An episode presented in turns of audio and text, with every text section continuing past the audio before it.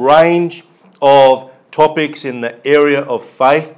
And I don't know how long this will take, but I don't really care. It might end up taking all year or even longer. But that's okay because it all comes from the Word of God. So today we're actually addressing the issue of when healing doesn't come. Sometimes we have to wait. Sometimes we don't have our prayers answered in the way in which we would like them to be. And I do want to address this issue. Just by way of recap, there is provision for divine health and divine healing. It's part of our rich eternal inheritance in Jesus. And our eternity starts right now. So we don't have to wait until we die to receive our eternal inheritance.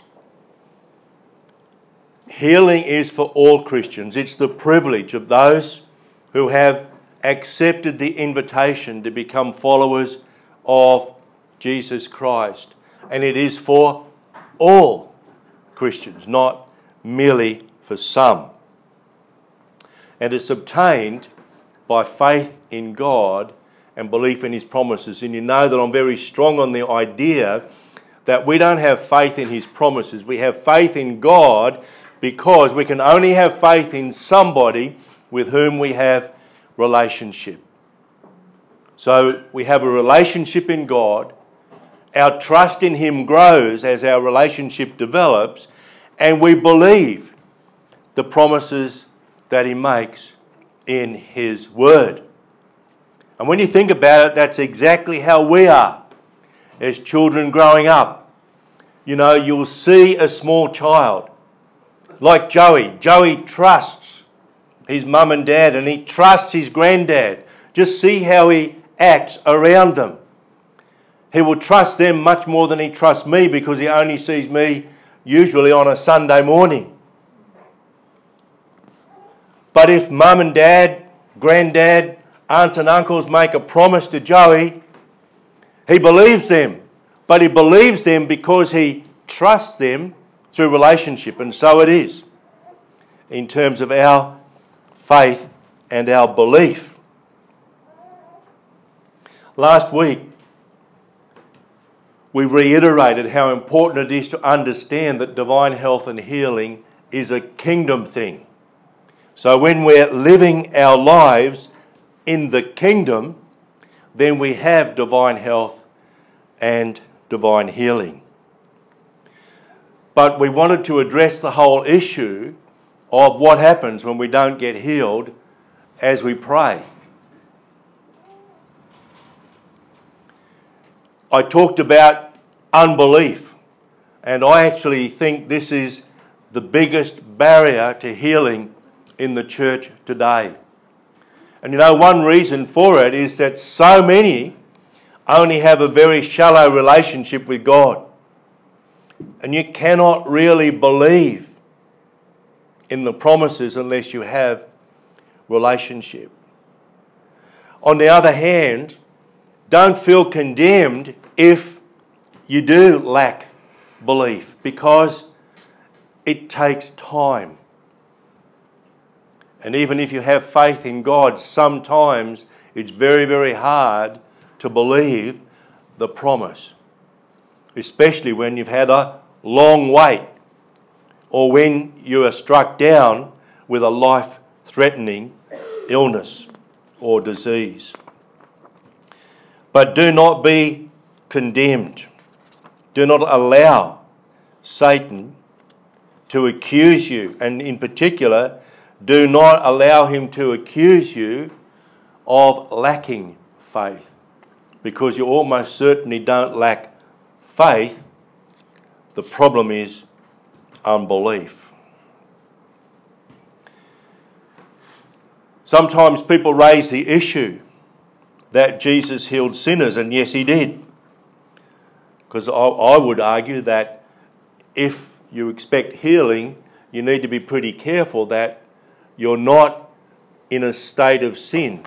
That is, that you're not willfully, knowingly sinning. Get that kind of sin right out of your life. If you know you're sinning. If you're doing it willfully, get it out of your life. And I think that's about where we got to last week. And what I want to do today is to continue answering the question well, what if I don't get healed? And uh, today I want to speak particularly on the notion of God's will.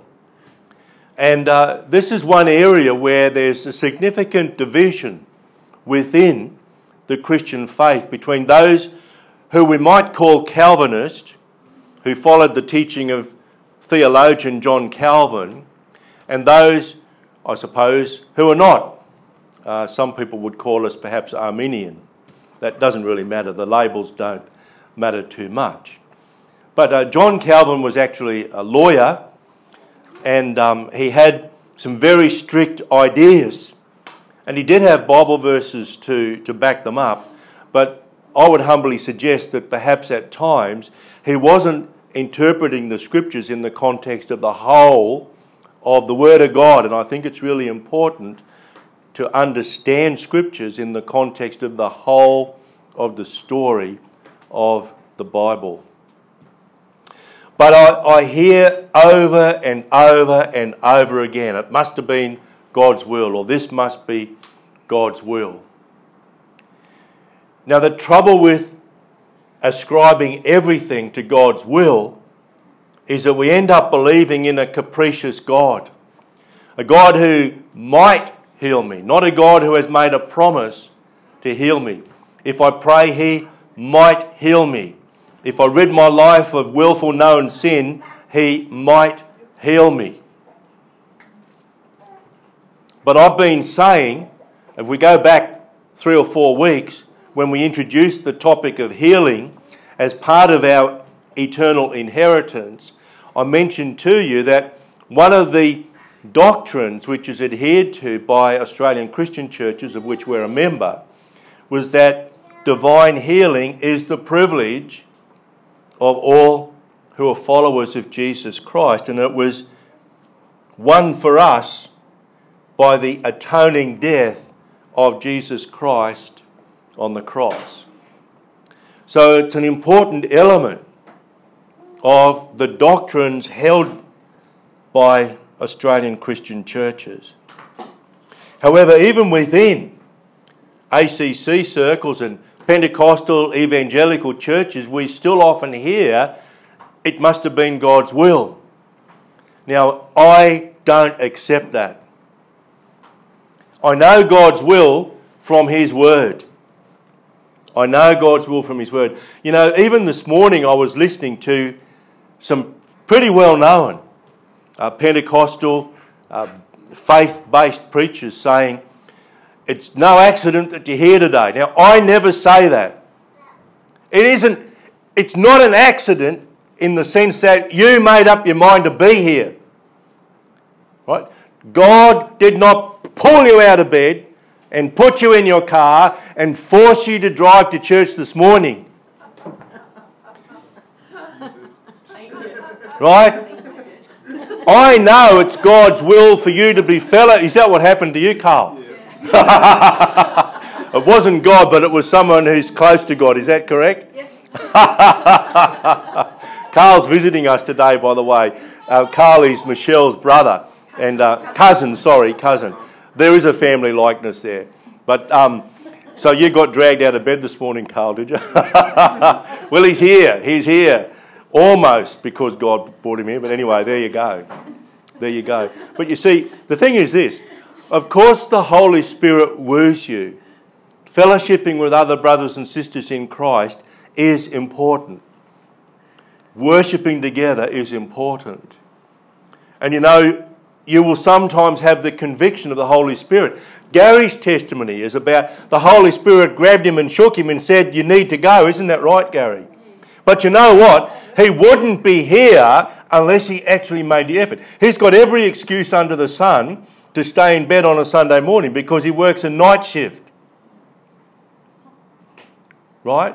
So he's got a better excuse than most of us for not being in church on a Sunday morning. But you see, the Holy Spirit probably wooed him for a couple of years and then got a little bit more assertive and spoke to him and said, You need to go. But you know what? He wouldn't be here if he didn't make a decision to be here. So you see, we have to respond. And we don't blame God for the fact that you're in church this morning, all right?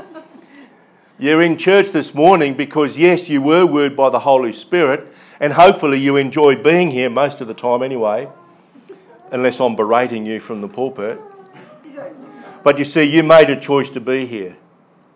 You made a choice, and praise God, it'll turn out to be a good choice.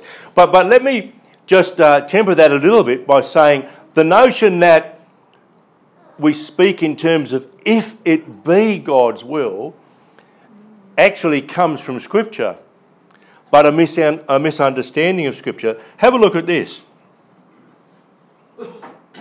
In uh, Luke 22, verses 41 to 42, this is what is recorded.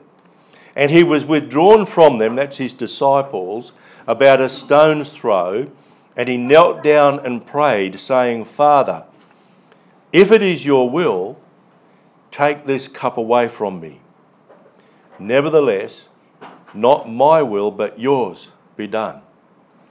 Now, this was shortly before Jesus was arrested and ultimately crucified.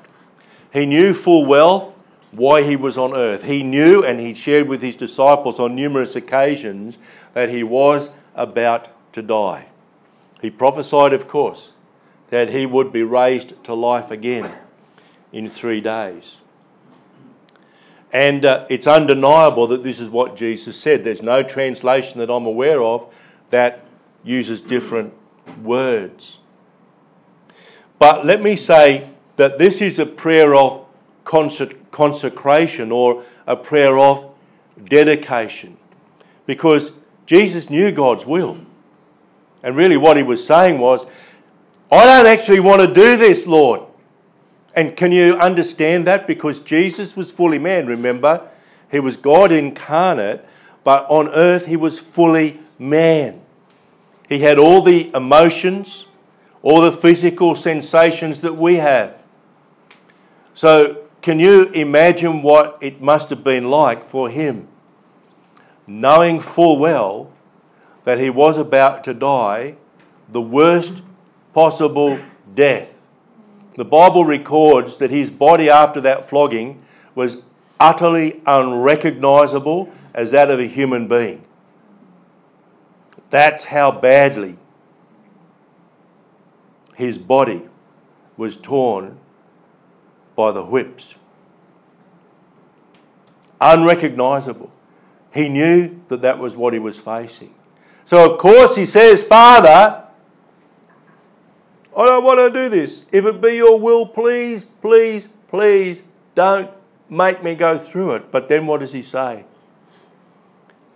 Nevertheless, not my will, but yours be done.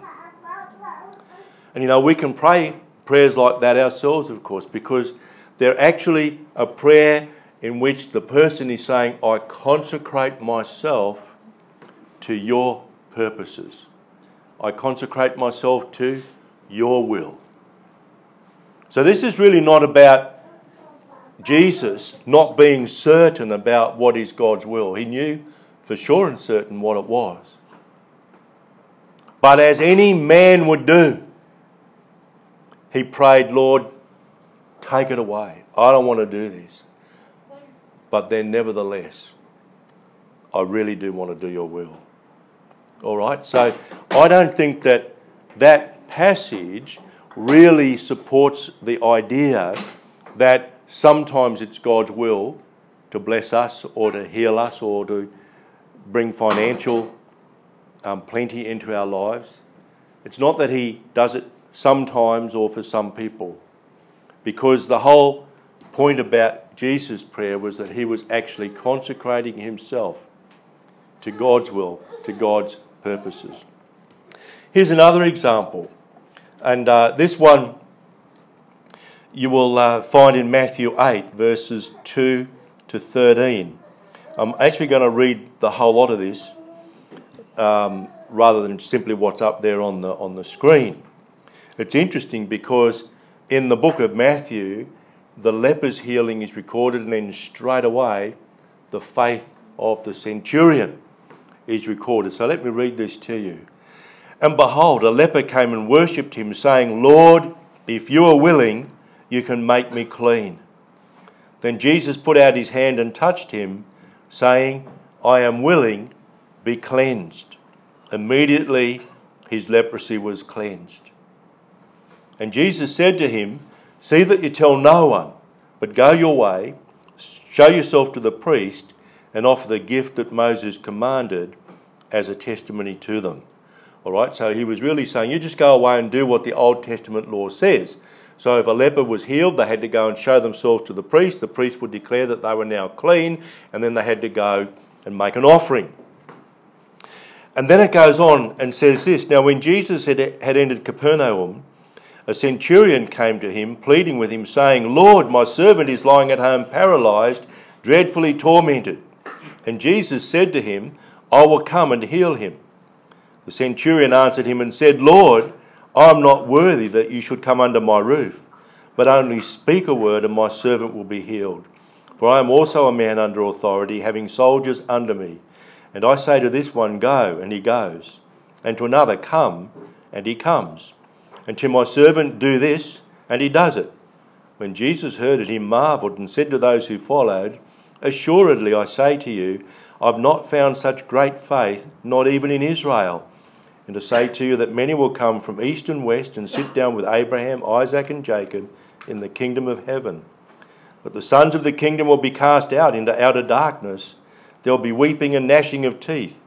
Then Jesus said to the centurion, Go your way, and as you have believed, so let it be done for you.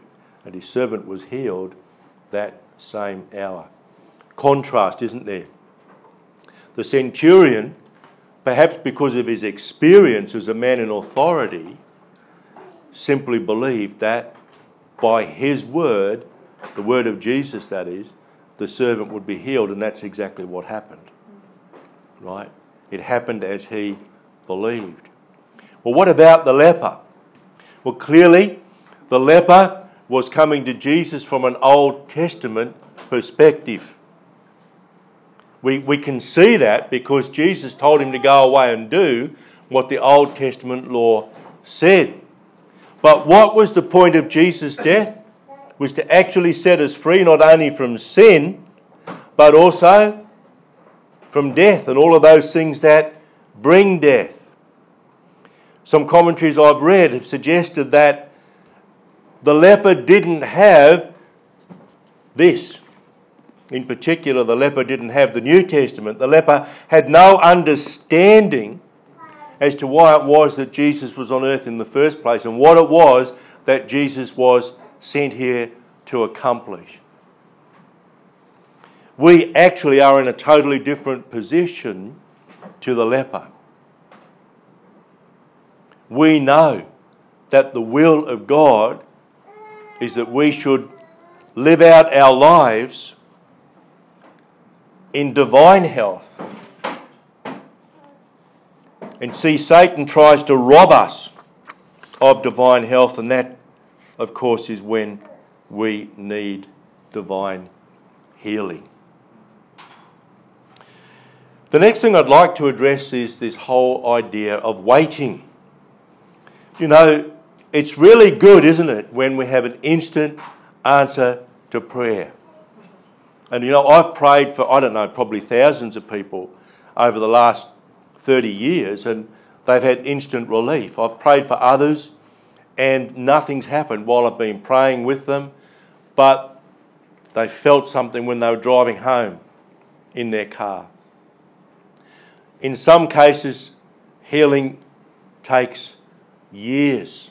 I've read testimonies of people who stood on the Word of God for as long as seven years until healing came. That, that's massive. Uh, we're still standing on God's promise of healing for Jeanette with her celiac disease. Now, the world says she can never be healed, all right? Because it's a genetic illness, it's got genetic causes. She's had it all her life, most likely. And what, what happens is it gets triggered at some stage in life, and most likely it was triggered by pregnancy. Um, that's my theory anyway. And I'm Dr. Rod, remember? So, you know, I, I can sort out all these things. anyway, but the point about it is this the world says she can't be healed. The Word of God says she can. Who am I going to believe? What the world says or what the Word says? So we continue to stand on His Word.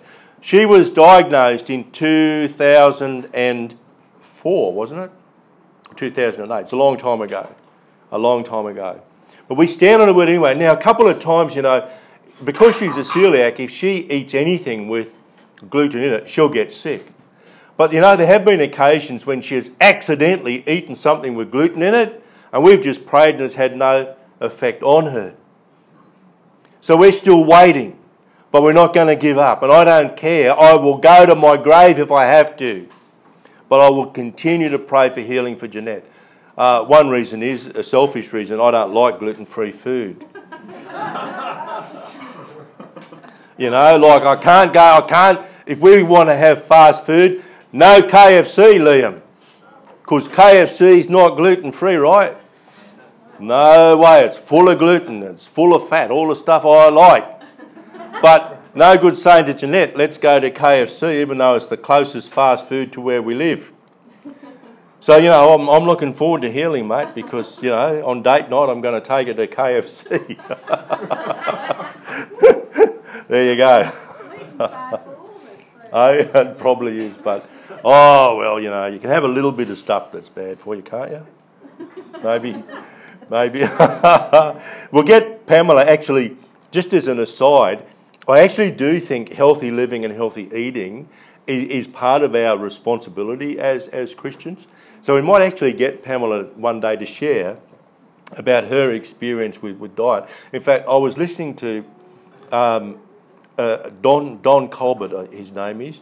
He's an American doctor and I was actually listening to some interviews that uh, were played on, on Believer's Voice of Victory, which is the Kenneth and Gloria Copeland television program. I was just listening to them this morning, and he was giving some fabulous advice on how to eat more healthily and just brilliant stuff. So that is part of being a Christian is actually looking after our temple of the Holy Spirit. So we won't neglect that topic and we will definitely come back to it. And i am fascinated by what Pamela shares in terms of how a change in diet made a big difference to her own health.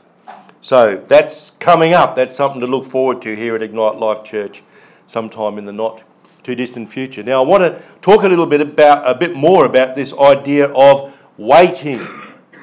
And the, the waiting is no fun. The waiting is absolutely no fun. It's quite interesting, you know, if you have a look at the book of Daniel. In one and then the next chapter, there are a, there's an example of why it is that sometimes a prayer is not answered instantly. So let me read to you from the book of Daniel, chapter 9, verses 20 to 23. And this is Daniel writing in the first person. Now, while I was speaking, praying, and confessing my sin, and the sin of my people Israel, and presenting my supplication before the Lord my God for the holy mountain of my God. Yes, while I was speaking in prayer, the man Gabriel, whom I had seen in the vision at the beginning, being caused to fly swiftly, reached me about the time of the evening offering. And he informed me and talked with me and said, O Daniel, I have now come forth to give you skill to understand at the beginning of his supplications, the command went out, and I have come to tell you, for you are greatly beloved, and therefore consider the matter and understand the vision. Now, it goes on to talk about the vision that God had given Daniel. But the point here is that the prayer of Daniel was received and was responded to instantly. And that's what we like, all right? We, I, I'm like that. I like to have everything sorted out by yesterday. You know, so I do like to get that instant response. But let's have a look in Daniel chapter 10 and see what happens in verses 11 to 13. And he, this is Gabriel again, said to me, O Daniel, man greatly beloved, Understand the words that I speak to you and stand upright, for I have now been sent to you. While he was speaking this word to me, I stood trembling. Then he said to me, Do not fear, Daniel, for from the first day that you set your heart to understand and to humble yourself before God, your words were heard. And I have come because of your words. But the prince of the kingdom of Persia withstood me 21 days. And behold, Michael, one of the chief princes, came to help me. And I've lost the rest of it anyway. But because I was detained. Yeah, can you finish that sentence? Because I. Because I was detained there with the king of Persia. Thank you. For some reason, I just lost the last, um, the last sentence off my, my notes. So, in this particular case, you see, there was a battle actually going on in the heavenlies. And we see what we don't always see is the battle that's going on. And so sometimes we do get an instantaneous answer to prayer, and other times we don't. Now, in this case, it was only 21 days. In some cases of testimonies I've heard, it's a lot longer than that. And uh, in Jeanette's case, of course, we're still waiting and we're believing for that healing to come. And I will never let it go. I can remember the year in which she was actually diagnosed with um, celiac disease. It was September 2004 when she actually got her, got her um, diagnosis. But, you know, we prayed and we prayed and we prayed for years. We stood on the Word of God. I can remember sometimes being on my knees in tears in my study, just holding the Bible up and say, Your Word tells me something different to our experience. In 2004, I'm convinced she was dying. She had the gait of an 80 year old. You know, you had to help her across the road. She was as skinny as can be. Maybe she'd like to be that skinny again, I don't know. But she was like, like her arms and legs were blooming toothpicks. In February 2004, God gave me one single word, and that word was vitality. And I knew that word was for Jeanette. Well, I stood on that word. We prayed that word day after day after day. And in 2004, when she got a diagnosis, I actually rejoiced because I knew what the enemy was. And all she had to do actually was change her diet. And in fact, I remember saying to God once, Lord, don't make her get any better because she's getting too cheeky for me to handle. You don't know what Jeanette was 15 was like 15 years ago. And in, at the beginning of 2004, I thought I was going to lose her because she was so sick. Well, look at her now, eh? She's not sick like that anymore. But I'm still believing for healing, perfect, complete, and permanent. Because I don't want to eat any more gluten free food. no, just joking. just joking. So, look, the point is this sometimes the answer doesn't come quickly because there's a battle that's going on in the spiritual realm that we're simply not aware of. And there are principalities and powers that were corrupted. They're all part of this fallen world in which we live. And they have influence. And they have influence that is not always influence for good. Now, something that's not in my notes that I just want to refer to very briefly, and it has to do with the New International Version of the Bible. Now, you know I don't use it. I, I, most of the time, I use the New King James Version. Now, I do that because I prefer it as a translation. It's not perfect. Now, one of the issues that has arisen with the NIV which is used in most churches today. Most contemporary churches, including most ACC churches, use it. But the translators of the NIV made a decision to translate the expression Lord God, which appears many, many times in the Old Testament. They made a decision to translate that sovereign Lord. Now, they were not wrong in doing that because the sovereign has ultimate power. But unfortunately, many, many Christians understand the sovereignty of God in terms of this if it be your will understanding. And that instead of God being sovereign in the sense that He is over all, He is the God who created the universe and by His word He actually upholds it. Many people have started to interpret the notion of sovereignty as God makes a decision on every individual case and He doesn't treat people the same way. It's just not true. So I prefer not to use the NIV myself. That's not the only reason, but that's one of the main reasons. I think it's dangerous to water down the meaning and the meaning of sovereign from someone who is the creator of the universe and the one who upholds the universe by his word to an earthly sovereign who often changes his or her mind. Okay? So when we have the sovereign we think of, you know, the kings and queens of England, and they would just as soon chop someone's head off. You know what I mean? They were capricious. They, they weren't consistent. So I just think that's something which is worth bearing in mind. One more question Will I get sick? All right? Well, I'm not believing that I'm going to get sick because divine health, you see, God's intention is, is that we don't get sick, that we have divine health. When we do get sick, Satan has somehow managed to rob us of our inheritance. However, we must understand that we live in a fallen world, a world that has been affected by sin, and it will remain to be so until Jesus comes a second time, until Jesus returns to rule and reign on earth.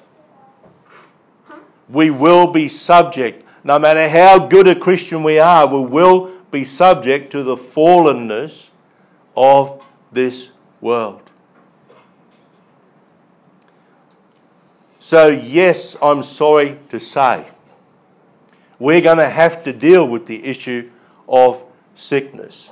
And Michelle and Carl have had a very sad event in their own extended family of a little baby who died at a few months old.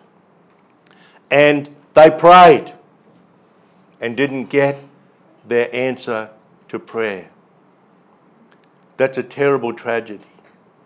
You know, Jeanette and I, we, we can vividly recall sitting on the bed of a 13 year old boy as he died of leukemia. And uh, he died just a few hours after, after we left. We prayed for him. All of us will have friends for whom we've prayed and we haven't seen the answer to prayer. The fact that we live in a fallen world is not God's fault. Do you understand that? And it doesn't make God a capricious God. Sin entered into this world when Adam and Eve wanted something God said they couldn't have, and has been with us ever since. The other thing I just want to point out, and we, we've only really got another minute or so, I don't want to keep us too late, is that we have divine health, we have access to divine healing as part of our inheritance. However, we are never promised protection against persecution. Jesus said on numerous occasions that we would be persecuted because of him. And you know, 10 years ago, we might have scoffed at that and thought, well, in Australia, we're way beyond that. That sort of thing doesn't happen. But guess what? We're living in a dangerous time for Christians, even in Australia. Matthew 5:11 Jesus says this, "Blessed are you when they revile and persecute you and say all kinds of evil against you falsely for my sake." 2 Timothy 3:12, yes, and all who desire to live godly in Christ Jesus will suffer persecution. Matthew 10:22, and you will be hated by all for my name's sake, but he who endures to the end will be saved. Matthew 24 9. Then they will deliver you up to tribulation and kill you, and you'll be hated by all nations for my name's sake. Guess what? It could get tough. And the blood of Jesus does not cover that kind of persecution. So, part of our inheritance is prosperity, part of our inheritance is healing. But I hate to give you this bad news. We might be persecuted. And that is the price we pay for being followers of Jesus Christ. Well, that's a slightly down note. Now, if